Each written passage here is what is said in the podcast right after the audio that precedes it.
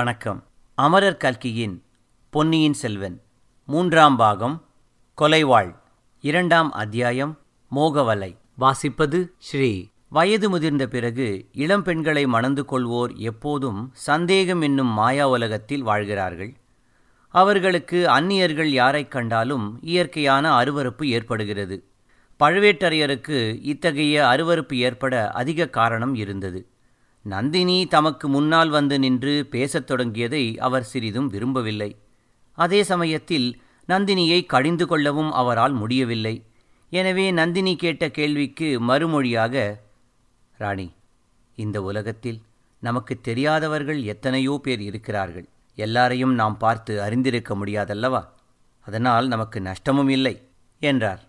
இதைக் கேட்ட பார்த்திவேந்திரன் ஐயா சோழ நாட்டின் பொக்கிஷ மன்னரின் பட்டமகிழ்ச்சிக்கு என்னை தெரியாததினால் நஷ்டம் ஒன்றுமில்லை நஷ்டம் எனக்குத்தான். ஆகையால் என்னை நானே தெரிவித்துக் கொள்கிறேன். அம்மணி என்னை பார்த்திவேந்திர பல்லவன் என்று அழைப்பார்கள் என்று சொன்னான். ஓ அப்படியா? தங்கள் பெயரை நான் கேள்விப்பட்டிருக்கிறேன் என்றாள் நந்தினி. பார்த்திவேந்திரா ஏன் விருதுகளை விட்டுவிட்டு பெயரை மட்டும் சொல்லிக் கொண்டாய்? இவ்வளவு தன்னடக்கமும் பணிவும் எப்போது ஏற்பட்டன? நந்தினி இவன் வெறும் பார்த்திவேந்திரன் அல்ல. வேங்கியும் கலிங்கமும் வென்று வீரபாண்டியன் தலை கொண்ட பார்த்திவேந்திர பல்லவன் என்று பழுவேட்டரையர் பரிகாசக் குரலில் கூறினார்.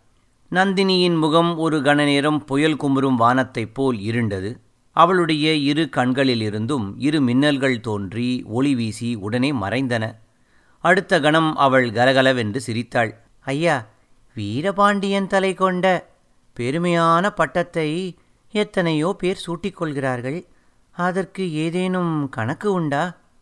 என்று கேட்டாள். அம்மணி தனாதிகாரி என் பேரில் உள்ள அபிமானத்தினால் அவ்விதம் கூறினார். உண்மையில் அந்த விருதுக்கு நான் உரியவன் அல்ல வீரபாண்டியன் தலை கொண்ட பெருமை ஆதித்த கரிகாலர் ஒருவருக்கே உரியது. அது ஏனப்பா அவ்விதம் சொல்கிறாய்? செத்த பாம்பை அடித்த பெருமையில் உனக்கு கொஞ்சமும் பங்கு வேண்டாமா? என்று பழுவேட்டரையர் பரிகாசக் குரலில் கேட்டுவிட்டு குறுஞ்சிரிப்பு சிரித்தார். இல்லை அரசே இல்லை. ஆதித்த கரிகாலர் செத்த பாம்பை கொல்லவில்லை. அவர் வாளை ஓங்கிய போது வீரபாண்டியன் முழு உயிர் உள்ள பாம்பாகத்தான் இருந்தான். அவன் உயிரை காப்பாற்றுவதற்காக தேவலோகத்து மோகினியை ஒத்த ஒரு மங்கை முன்னால் வந்து நின்று கைகூப்பி கெஞ்சினாள். வாளை ஓங்கியவன் நானாக இருந்தால் உடனே அவ்வாளை தூர வீசி எறிந்திருப்பேன். வீரபாண்டியன் பிழைத்துப் போயிருப்பான் என்று பார்த்திவேந்திரன் பழுவேட்டரையருக்கு பதில் சொன்னான். ஆனால் அவனுடைய கண்களோ நந்தினியின் முகத்தை கூர்ந்து நோக்கின. நந்தினி பேச்சு அபாயகரமாக போய்க் கொண்டிருப்பதை உணர்ந்தாள். பழுவேட்டரையரை திரும்பி பார்த்து நாதா அந்த பழைய கதை இப்போது எதற்கு? இவர் இங்கு வந்த காரியம் என்னவென்று விசாரிக்கலாமே என்றாள். உடனே பழுவேட்டரையரும் ஆம் தம்பி பழைய கதை வேண்டாம். உன் கதையைச் சொல். காஞ்சியிலிருந்து எப்போது புறப்பட்டாய்? எங்கே பிரயாணம்? இங்கு இறங்கி வந்த காரணம் என்ன? என்று கேட்டார். நந்தினியை பார்த்ததால் மதிமயங்கிப் போயிருந்த பார்த்திவேந்திரனும் தான் வந்த காரியத்தை நினைவு கூர்ந்தான். ஐயா என்னை மன்னிக்க வேண்டும். ஏதேதோ பேசிக்கொண்டிருந்து விட்டேன். மிக முக்கியமான செய்தியுடன் வந்திருக்கிறேன். சோழ நாட்டையே துயரக்கடலில் மூழ்கச் செய்யக்கூடிய பயங்கரமான செய்தி. ஈழத்திலிருந்து என்னுடன் இந்த கப்பலில் புறப்பட்டு வந்த இளவரசர் அருள்மொழிவர்மர் சுழற்காற்று அடித்த சமயத்தில் கடலில் குதித்து விட்டார். அவருடைய கதி என்ன ஆயிற்று என்பது தெரியவில்லை. ஒருவேளை இங்கே வந்து ஒதுங்கினாரோ என்று பார்ப்பதற்கு வந்தேன் என்றான் பார்த்திவேந்திரன். அவன் கூறி முடிப்பதற்குள் ஆஹா என்ன சொன்னாய்? என்று பழுவேட்டரையர் அலறினார். சுழற்காற்றினால் வேருடன் பறிக்கப்பட்ட நெடுமரத்தைப் போல் தரையில் விழுந்தார். அவரை தாங்கி எடுப்பதற்காக பார்த்திவேந்திரன் பாய்ந்து சென்றான். நந்தினி குறுக்கே நின்று அவன் நீட்டிய கையை பற்றி அகற்றினாள். பழுவேட்டரையரின் அருகில் தான் உட்கார்ந்தாள். அவருடைய தலையை தன் மடியின் மீது எடுத்து வைத்துக் கொண்டாள். தண்ணீர் தண்ணீர் என்று கத்தினாள். கூடாரத்திலிருந்து சேடிப்பெண் தண்ணீர் எடுத்து கொண்டு வந்தாள். இன்னும் சில வீரர்களும் கலங்கரை விளக்க காவலரும் அவர் குடும்பத்தாரும் ஓடி வந்தார்கள். நந்தினி மிக்க கம்பீரத்துடன் அவர்களை எல்லாம் அப்பால் நிற்கும்படி ஏவினாள். பழுவேட்டரையரின் முகத்தில் தண்ணீர் தெளித்தாள். நாதா நாதா என்று கொஞ்சும் குரலில் அழைத்தாள். சில நிமிஷங்களுக்கெல்லாம் கிழவரின் கண்கள் திறந்தன. உடனே நினைவும் வந்தது. சட்டென்று எழுந்து உட்கார்ந்தார். நந்தினி சற்று முன் என் காதில் விழுந்தது உண்மையா? இந்த பல்லவன் என்ன சொன்னான்? பொன்னியின் செல்வனை கடல் கொண்டு விட்டதாகச் சொன்னான் அல்லவா? அந்த வீரகுமாரன் சின்னஞ்சிறு குழந்தையாய் இருந்தபோது இந்த கைகளால் அவனை தூக்கி தோளில் வைத்துக் கொண்டு மகிழ்ந்தேன். இதே கைகளினால்தான் அவனை சிறைப்பிடித்துக் கொண்டு வரும்படியான கட்டளையில் முத்திரை வைத்தேன். ஐயோ சோழநாடு என்னை பற்றி என்ன நினைக்கும்? என்று பழுவேட்டரையர் தலையில் அடித்துக் கொண்டார். வைரம் பாய்ந்த அந்த வீரக்கிழவர் அவ்விதம் மனம் கலங்கி புலம்பியதை அதுவரையில் நந்தினி பார்த்ததில்லை யாருமே கண்டதில்லை. நாதா பதறாதீர்கள். இவர் இன்னும் செய்தி முழுதும் சொல்லவில்லையே. முழுதும் கேட்டுவிட்டு மேலே செய்ய வேண்டியதை பற்றி யோசிப்பது நலமல்லவா? என்றாள் நந்தினி. ஆமாம் நீ சொல்வது சரிதான். பார்த்திவேந்திரா சீக்கிரம் சொல். பொன்னியின் செல்வர் கடலில் மூழ்கி இறந்துவிட்டார் என்று சொன்னாய் அல்லவா இது உண்மையா? அல்லது ஏதோ துர்நோக்கத்துடன் கற்பனை செய்து சொல்கிறாயா? பசித்திருக்கும் புலியுடன் விளையாடாதே ஜாக்கிரதை! என்று அக்கிழவர் கண்களில் கனல் எழும்படி நோக்கி கர்ஜித்தார். ஐயா மன்னிக்க வேண்டும். இளவரசர் இறந்துவிட்டார் என்று நான் சொல்லவில்லை. அவ்வளவு பயங்கரமான நஷ்டம் இத்தமிழகத்துக்கு ஏற்பட்டிருக்கும் என்று என்னாலும் நம்ப முடியவில்லை. சுழற்காற்று உக்கிர நிலையை அடைந்திருந்த போது அவர் என் கப்பலிலிருந்து கடலில் குதித்தார் என்றுதான் சொன்னேன். கடவுள் அருளால் ஒருவேளை பிழைத்திருக்கலாம். இந்த கடற்கரையிலே வந்து ஒதுங்கி இருக்கலாம் அந்த ஆசையுடனேதான் பார்ப்பதற்கு இங்கே வந்தேன். சுழற்காற்று அடித்தபோது கடலில் குதித்தாரா? எதற்காக? ஏன் குதித்தார்? உன்னுடைய கப்பலில் அவர் ஏன் ஏறினார்? அவர் குதித்தபோது நீ என்ன செய்து கொண்டிருந்தாய்? என்று பழுவூர் அரசர் பரபரப்புடன் கேட்டார். நந்தினி குறுக்கிட்டு ஐயா இவர் இலங்கைக்கு எதற்கு போனார் என்பதிலிருந்து விவரமாகச் சொல்லட்டும் என்றாள். ஆமாம் உள்ளது உள்ளபடியே சொல்லு. உண்மையை சொல்லாவிட்டால் நீ உயிருடன் தப்ப முடியாது. உன்னை என்று பழுவேட்டரையர் பற்களை நர நரவென்று கடித்தார். அரசே உண்மையைத் தவிர வேறு எதுவும் சொல்லி எனக்கு பழக்கமில்லை. நான் பொய் சொல்ல நினைத்தாலும் என் நாக்கு சொல்லாது. கேளுங்கள். தாங்களும் கடம்பூர் சம்புவரையரும் மற்றும் பலரும் சோழகுலத்துக்கு விரோதமாக சதி செய்கிறீர்கள் என்று காஞ்சிக்கு செய்தி எட்டியது. பொய் பொய் முற்றிலும் பொய். செய்தி பொய்யாயிருக்கட்டும். அதுவே நான் வேண்டுவது. காஞ்சிக்கு எட்டிய செய்தியையே நான் கூறினேன். அதன் பேரில் திருக்கோவலூர் மலையமானும் ஆதித்த கரிகாலரும் என்னை ஈழத்துக்கு அனுப்பினார்கள். அருள்மொழிவர்மரை கையோடு அழைத்து வரும்படி அனுப்பினார்கள். இவ்வாறு ஆரம்பித்து பார்த்திவேந்திரன் தான் இலங்கை சேர்ந்தது முதல் நடந்ததையெல்லாம் தான் அறிந்தவரையில் விவரமாக கூறினான். கதை முடிந்ததும் பழுவேட்டரையர் கடவுளே சோழ நாட்டுக்கு பெருங்கேடு வந்துவிட்டது. இந்த பாவியினால்தான் வந்தது. இளவரசரை சிறைப்படுத்திக் கொண்டு வரும்படி நான் அல்லவோ கட்டளை போட்டேன். நான் அல்லவோ மரக்கலங்களை அனுப்பினேன் என்று கதறினார். அரசே தங்கள் குற்றமொன்றும் இல்லை. தாங்கள் கட்டளை பிறப்பித்திராவிட்டாலும் இந்த மனிதருடைய கப்பலில் இளவரசர் ஏறி காஞ்சிக்கு பயணமாயிருப்பார் அல்லவா? வீணாக நொந்து கொள்ள வேண்டாம். நம்முடைய செயல்களுக்கு மேலே விதியின் செயல் ஒன்று இருக்கிறது. மேலும் நந்தினி இவ்விடத்தில் உரத்து பேசுவதை சட்டென்று நிறுத்தி பழுவேட்டரையரின் காதோடு ஏதோ சொன்னாள். பழுவேட்டரையரின் முகம் சிறிது மலர்ச்சி அடைந்தது. ஆமாம் ஆமாம். அது எனக்கு தோன்றாமல் போயிற்று என்றார். பிறகு பார்த்திபேந்திரனை பார்த்து பல்லவா உன் கப்பலுக்கு போய் நான் சோதித்துவிட்டு வரப்போகிறேன். அதுவரை நீ இங்கேயே இருக்க வேண்டும். தப்பிச் செல்ல முயல வேண்டாம். ஓட முயற்சி செய்தால் உடனே வேலெறிந்து கொல்லும்படி. என் வீரர்களுக்கு கட்டளையிட்டுவிட்டு போகப் போகிறேன். ஜாக்கிரதை. முதுகில் காயத்துடன் சாகாதே. உன் பரம்பரை வீரப்பரம்பரை என்றார். வந்தனம் ஐயா தப்பித்து ஓடும் எண்ணமே எனக்கு கிடையாது. அத்தகைய எண்ணம் இருந்தால் உங்கள் வீரர்கள் யாராலும் தடுக்க முடியாது. முதுகிலே காயப்படும் உத்தேசமும் எனக்கு இல்லை என்றான் பல்லவன். அரசே இவரை பற்றி தாங்கள் கவலைப்பட வேண்டாம். நானே பார்த்து கொள்கிறேன். தப்பியோட பார்த்தால் இதோ இந்த கத்தி உடனே அவர் மார்பில் பாயும். நீங்கள் நிம்மதியாக போய் கப்பலை சோதித்து விட்டு வாருங்கள். மாலுமிகளையும் விசாரியுங்கள். இவர் கூறியதெல்லாம் உண்மைதானா என்று. இவ்விதம் நந்தினி கூறிக்கொண்டே இடுப்பிலிருந்து ஒரு சிறிய கத்தியை எடுத்தாள். ராணி உனக்கு ஏன் இந்த பொறுப்பு? நீ கூடாரத்துக்குள் போயிரு. அல்லது தியாகவிடங்கரின் வீட்டில் போயிரு. இவனை நம் வீரர்களே கவனித்துக் கொள்வார்கள். அல்லது இவனையும் நான் என்னோடு கப்பலுக்கு அழைத்துப் போகிறேன். நான் வரவில்லை ஐயா. நான் தங்களுடன் வந்தால் தங்களுக்கு மறுபடியும் சந்தேகமாகத்தான் இருக்கும். மாலுமிகள் எனக்காக சாட்சி சொல்லிவிட்டதாய் நினைப்பீர்கள். நான் இவ்விடத்தை விட்டு நகரமாட்டேன். தாங்கள் கவலையின்றி போய் வாருங்கள். நாதா தாங்கள் கப்பலிலிருந்து திரும்பி வரும் வரையில் நானும் இங்கேயே தான் இருக்கப் போகிறேன். இங்கிருந்தபடி தங்களை பார்த்து கொண்டே இருப்பேன். என்றாள் நந்தினி. பிறகு பழுவேட்டரையரின் காதோடு இவன் இங்கே ஏதேனும் துப்பறிய வந்திருக்கிறானோ என்னமோ? யார் கண்டது? மேலும் இளவரசரை பற்றிய செய்தி தாங்கள் திரும்பி வரும் வரையில் யாருக்கும் தெரியக்கூடாது என்றாள். பழுவேட்டரையர் தலையை அசைத்துவிட்டு படகில் ஏறினார். படகு மரக்கலத்தை நோக்கிச் சென்றது. படகு சிறிது தூரம் போகும் வரையில் நந்தினி படகையே பார்த்து கொண்டிருந்தாள். அதே சமயத்தில் பார்த்திவேந்திரன் கண் கொட்டாமல் தன் முகத்தையே பார்த்து கொண்டிருந்ததை அவள் உணர்ந்தாள். சட்டென்று அவன் பக்கம் திரும்பினாள். பார்த்திவேந்திரன் வெட்கித் தலைகுனிவான் என்று எதிர்பார்த்தாள். ஆனால் தேன்மலரை பார்த்துவிட்ட வண்டு அப்பால் திரும்புமா? நந்தினி கூறிய சிறிய கத்தியை எடுத்து மறுபடி காட்டி ஜாக்கிரதை தப்பியோட பார்க்க வேண்டாம் என்றாள். தேவி கத்தியை காட்டி பயமுறுத்துவானேன்? தப்பியாவது ஓடவாவது? வலையில் அகப்பட்ட மீன் எவ்விதம் தப்பியோடும்? தாங்கள் விரித்த வலையில் அகப்பட்டு என்ன ஐயா சொல்கிறீர்? என்னை வலைஞர் குலப்பெண் என்று சொல்கிறீரா? இது பழுவூர் அரசர் காதில் விழுந்தால். அதை பற்றி நான் கவலைப்படவில்லை தேவி. ஆனால் மீன் பிடிக்கும் வலையை நான் குறிப்பிடவும் இல்லை. தங்களுடைய வேல் விழிகள் விரிக்கும் மோக வலையைச் சொல்கிறேன். சிச்சி என்ன தைரியம் உமக்கு? வலைஞர் குலப்பெண் என்றாலும் பாதகமில்லை. ஆடவர்களுக்கு மோகவலை விரிக்கும் கணிகை என்றா என்னை சொல்கிறீர்? மன்னிக்க வேண்டும். அப்படிப்பட்ட அபராதத்தையும் நான் செய்யவில்லை. தாங்கள் வேண்டும் என்று வலை விரிக்க வேண்டுமா? என்ன? சிலந்தி பூச்சி வலை நெய்வது ஈக்களை பிடிப்பதற்காகவா? அது தான் வசிப்பதற்காக வலை பின்னுகிறது. ஈக்கள் தாமாகப் போய் அவ்வலையில் விழுகின்றன. என்னை சிலந்தி பூச்சி என்றா சொல்கிறீர்? அவ்வளவு பயங்கரமாக இருக்கிறேனா நான்? தவறு தவறு. நான் தீபத்தை சொல்லியிருக்க வேண்டும். தீபம் எறிவது விட்டில் பூச்சிகளுக்காக அல்ல. தீபம் எரிந்து தன்னைச் சுற்றிலும் ஒளி வீசி ஜோதிமயமாகச் செய்கிறது. அசட்டு விட்டில் பூச்சிகள் அதை கனி என்று நினைத்துக்கொண்டு சென்று விழுந்து மாய்கின்றன. ஒரு சிறிய காற்று குப்பென்று அடித்தால் தீபம் அணைந்து விடுகிறது. வாயினால் ஊதிக்கூட அணைத்து விடலாம். தீபத்தின் சக்தி அவ்வளவுதான்.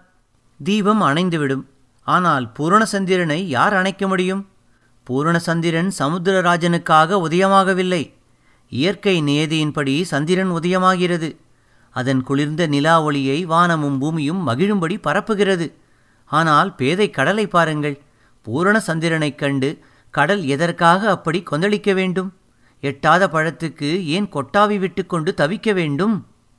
பல்லவ குல மன்னர்களின் கவிதா ரசனையைப் பற்றியும் கற்பனை திறனைப் பற்றியும் ரொம்பவும் கேள்விப்பட்டிருக்கிறேன். அவையெல்லாம் உண்மை என்பதாக இப்போதுதான் உணர்கிறேன். புராணங்களிலும் காவியங்களிலும் நான் படித்ததையும் கேட்டதையும் நேற்று வரை நம்பவில்லை. இன்றைக்குத்தான் எனக்கு நம்பிக்கை பிறக்கிறது. எதைப் பற்றி சொல்கிறீர்? பெண் உருவம் கொண்டவர்கள் சிலர் வானத்தையும் பூமியையும் தங்கள் காலடியில் போட்டுக்கொள்ளும் சக்தி பெற்றவர்கள் என்று கேட்டிருக்கிறேன். பார்க்கடலை கடைந்து அமுதம் எடுத்த அசுரர்கள் அமுதபானம் செய்ய வேண்டிய சமயத்தில் மோகினியினால் ஏமாந்து போனார்கள். சுந்தோப சுந்தர்கள் ஒரு பெண் நிமித்தமாக அடித்துக்கொண்டு செத்தார்கள். மேனகினால் விஸ்வாமித்திரர் தவம் கெட்டது. கோவலன் மாதவியின் மோகவலையில் விழுந்து கிடந்தான்.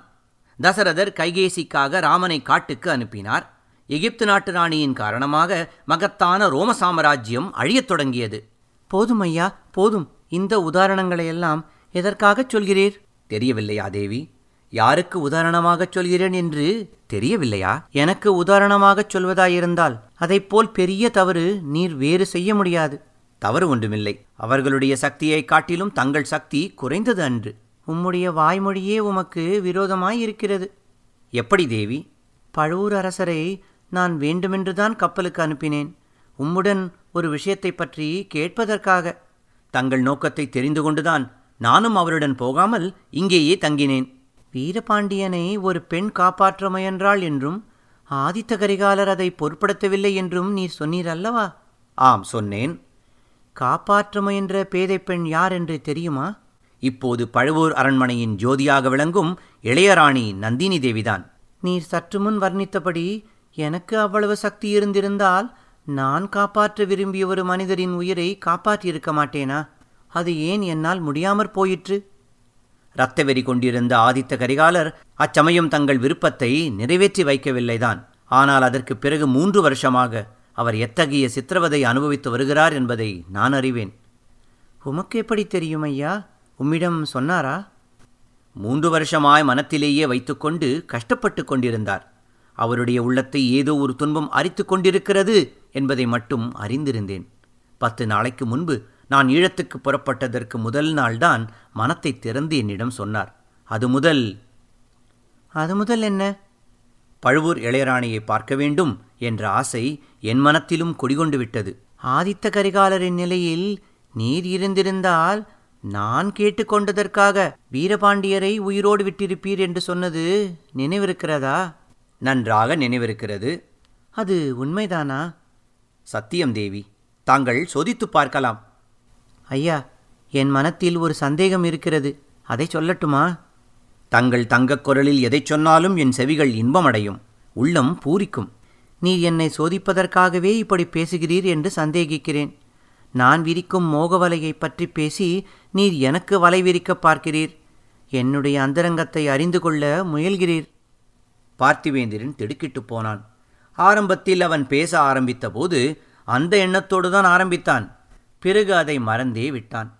கபடமாக ஆரம்பித்த பேச்சு அவனை மோகக்கடலில் உண்மையாகவே தள்ளிவிட்டது. முதலில் அப்படி எண்ணியது குறித்து அவன் வெட்கப்பட்டான்.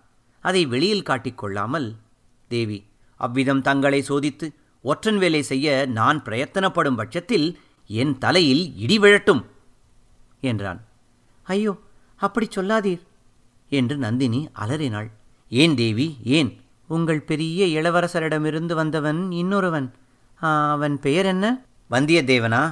ஆம் அவன்தான். என்னிடம் மிக தந்திரமாக ஒன்று அறிந்து போக முயன்றான். தாங்கள் சொல்வதை பார்த்தால் அவன் தலையில் இடி விழுந்தே விட்டது போலிருக்கிறதே துரதிர்ஷ்டவசமாக அவன் தலையில் இடி விழவில்லையே. அவன் நின்ற கப்பலில் அல்லவா விழுந்தது? அதனால் அவனுக்கு வந்த ஆபத்து சின்ன இளவரசரையும் அல்லவா பிடித்துவிட்டது? பாவம். பழையாறை இளைய பிராட்டியை நினைத்தால் எனக்கு பரிதாபமாய் இருக்கிறது. அவள் இந்த உலகில் மிகவும் பிரியம் வைத்திருந்த இருவர் ஏக காலத்தில் மாண்டு போனார்களே. என்ன துரதிர்ஷ்டம்? தேவி இரண்டு பேர்கள் யார்? நீர் சொன்ன இரண்டு பேரும்தான். இளைய பிராட்டிக்கு தம்பியின் மீது தனி வாஞ்சை உண்டு அல்லவா? அது உலகம் அறிந்தது. அவளுடைய பிரியத்துக்கு பாத்திரமான இன்னொருவர்? ஏன்? உங்கள் பெரிய இளவரசர் அனுப்பிய தூதன்தான். வந்தியத்தேவனையா சொல்கிறீர்கள்? அவனைத்தான். சிச்சி சோழ சாம்ராஜ்யத்தையே ஆட்டுவிக்கும் சக்தி வாய்ந்த பழையாறை இளைய பிராட்டி அற்பனும் தற்பெருமைக்காரனும் அதிக பிரசங்கியுமான அந்த வாலிபன் மீது ஆம் அந்த வாலிபன் மீது மோகம் கொண்டாள். அதனாலேதான் அவனை பழுவேட்டரையரின் தண்டனையிலிருந்து தப்புவிப்பதற்காக ஓலை கொடுத்து இலங்கைக்கு அனுப்பினாள். பாவம். இந்த கிழவர் இளவரசரின் துர்கதிக்கு தாம் காரணம் என்று துடியாய் துடிக்கிறார். உண்மையில் அதற்கு இளைய பிராட்டிதான் காரணம். அவள் மட்டும் ஓலை கொடுத்து அனுப்பாதிருந்தால் உண்மை உண்மை. இந்த விபரீதம் எல்லாம் ஏற்பட்டிராது. என் கணவர் கப்பலிலிருந்து திரும்பி வந்ததும் இந்த உண்மையை அவருக்கு நீர் எடுத்துச் சொல்ல வேண்டும். சொன்னால் என்னுடைய நன்றிக்கு பாத்திரமாவீர். அம்மணி தங்களுடைய நன்றிக்கு பாத்திரமாக இது ஒன்றுதானா வழி? வேறு எனக்கு தாங்கள் இடக்கூடிய பணிகள் இல்லையா? ஐயா ஒரு பேதை பெண்ணின் நன்றிக்கு பாத்திரமாக எத்தனையோ நூறு வழிகள் உண்டு. அவற்றில் இன்னும் இரண்டொன்று சொல்லுங்கள். ஆதித்த கரிகாலருக்கு அப்படிப்பட்ட சந்தர்ப்பம் ஒன்று கிடைத்தது. அதை அவர் கை சோர விட்டுவிட்டார். விட்டுவிட்டு அப்புறம் இரவு பகலாக துடிதுடிக்கிறார். நான் அத்தகைய தவறை செய்ய மாட்டேன். இது சத்தியமா ஐயா? ஒரு பெண்ணின் விருப்பத்தை நிறைவேற்றுவதற்காக நீங்கள் எது சொன்னாலும் செய்வீர்களா? எந்த பெண் என்பதை பொறுத்தது. தேவி நேற்று வரைக்கும் நான் பார்த்திருக்கும் எந்த பெண்ணின் விருப்பத்துக்காகவும் எதுவும் செய்திருக்க மாட்டேன். சொன்னால் சிரித்திருப்பேன். இன்று அப்படியல்ல. தாங்கள் சொல்லி பாருங்கள். எனக்கு நூறு உயிர்கள் இருந்தால் அவ்வளவையும் தங்களுடைய விருப்பத்தை நிறைவேற்றுவதற்கு அர்ப்பணம் செய்வேன். ஆயிரம் சாம்ராஜ்யங்கள் என் வசம் இருந்தால் அவ்வளவையும் தங்கள் விருப்பத்திற்காக தியாகம் செய்வேன். இகத்தையும் பரத்தையும் என்றென்றும் இழைக்கும்படி சொன்னால் அதற்கும் சித்தமாயிருப்பேன். கொடிய பகைவர்களை மன்னிக்கச் சொன்னால் மன்னிப்பேன். அத்தியந்த நண்பர்களின் தலையை கொண்டு வந்து தங்கள் காலடியில் போடச் சொன்னால் போட்டுவிட்டு மறுகாரியம் பார்ப்பேன். இவ்விதம் பார்த்திவேந்திரன் வெறி கொண்டவனைப் போல் கூறியபோது அவனுடைய உடம்பு தலையிலிருந்து கால் வரையில் நடுநடுங்கியது. அவனுடைய வாயிலிருந்து வந்த சொற்கள் குழறின உதடுகள் துடித்தன பற்கள் கடித்தன. ரோமங்கள் குத்திட்டு நின்றன. மூச்சுவிடும் சப்தம் கொல்லன் உலை சப்தத்தைப் போல கேட்டது. பார்த்திவேந்திரனுடைய இந்த மாறுதல் நேயர்களுக்கு வியப்பை அளிக்கும். ஏன்? அவனிடமே நீ இப்படியாவா என்று முதல் நாள் யாராவது சொல்லியிருந்தால் அவன் நம்பியிருக்க மாட்டான். பிற்காலத்தில் நினைத்துப் பார்த்தால் அவனுக்கே கூட வியப்பளிக்கக்கூடிய காரியம்தான் ஆனால் இது பார்த்திவேந்திரனை பற்றிய அதிசயமல்ல. மனித இயற்கை பற்றிய ரகசியம். எத்தனையோ மேதாவிகள் காலமெல்லாம் ஆராய்ச்சி செய்த பின்னரும் மனித உடம்பின் அமைப்பு ரகசியத்தை நம்மால் முழுதும் அறிந்து கொள்ள முடியவில்லை. மனித இதயத்தின் அமைப்பு ரகசியத்தை எவ்வாறு அறிந்து கொள்ள முடியும்? வாழ்நாளெல்லாம் பழிபாவங்களில் மூழ்கிக் கிடந்தவர்கள் திடீரென்று ஒரு நாள் வைராக்கிய சீலர்களாகிறார்கள். பக்தி பரவசமடைந்து ஆடிப்பாடுகிறார்கள் இறைவன் கருணைக்கு பாத்திரமாகிறார்கள். மனித சமூகத்துக்கு ஒப்பற்ற தொண்டுகளும் புரிகிறார்கள். இதற்கு மாறாக நெடுங்காலமாய் தூய்மையான களங்கமற்ற வாழ்க்கை நடத்தியவர்கள் திடீரென்று ஒரு நாள் வழுக்கி விடுகிறார்கள். அப்படி விழும்போது அதல பாதாளத்திலேயே விழுந்து விடுகிறார்கள். பார்த்திவேந்தரனுடைய ஆவேச மொழிகளை கேட்டு வந்த நந்தினி போதும் ஐயா போதும் நிறுத்துங்கள். அவ்வளவு பயங்கரமான காரியம் எதையும் செய்யும்படி தங்களை ஒரு நாளும் நான் வற்புறுத்தப் போவதில்லை. தங்களுக்கும் எனக்கும் உகந்த சந்தோஷமான காரியத்தைத்தான் சொல்லப் போகிறேன் என்றாள். இத்துடன் இரண்டாம் அத்தியாயம் மோகவலை நிறைவடைந்தது. நன்றி வணக்கம்.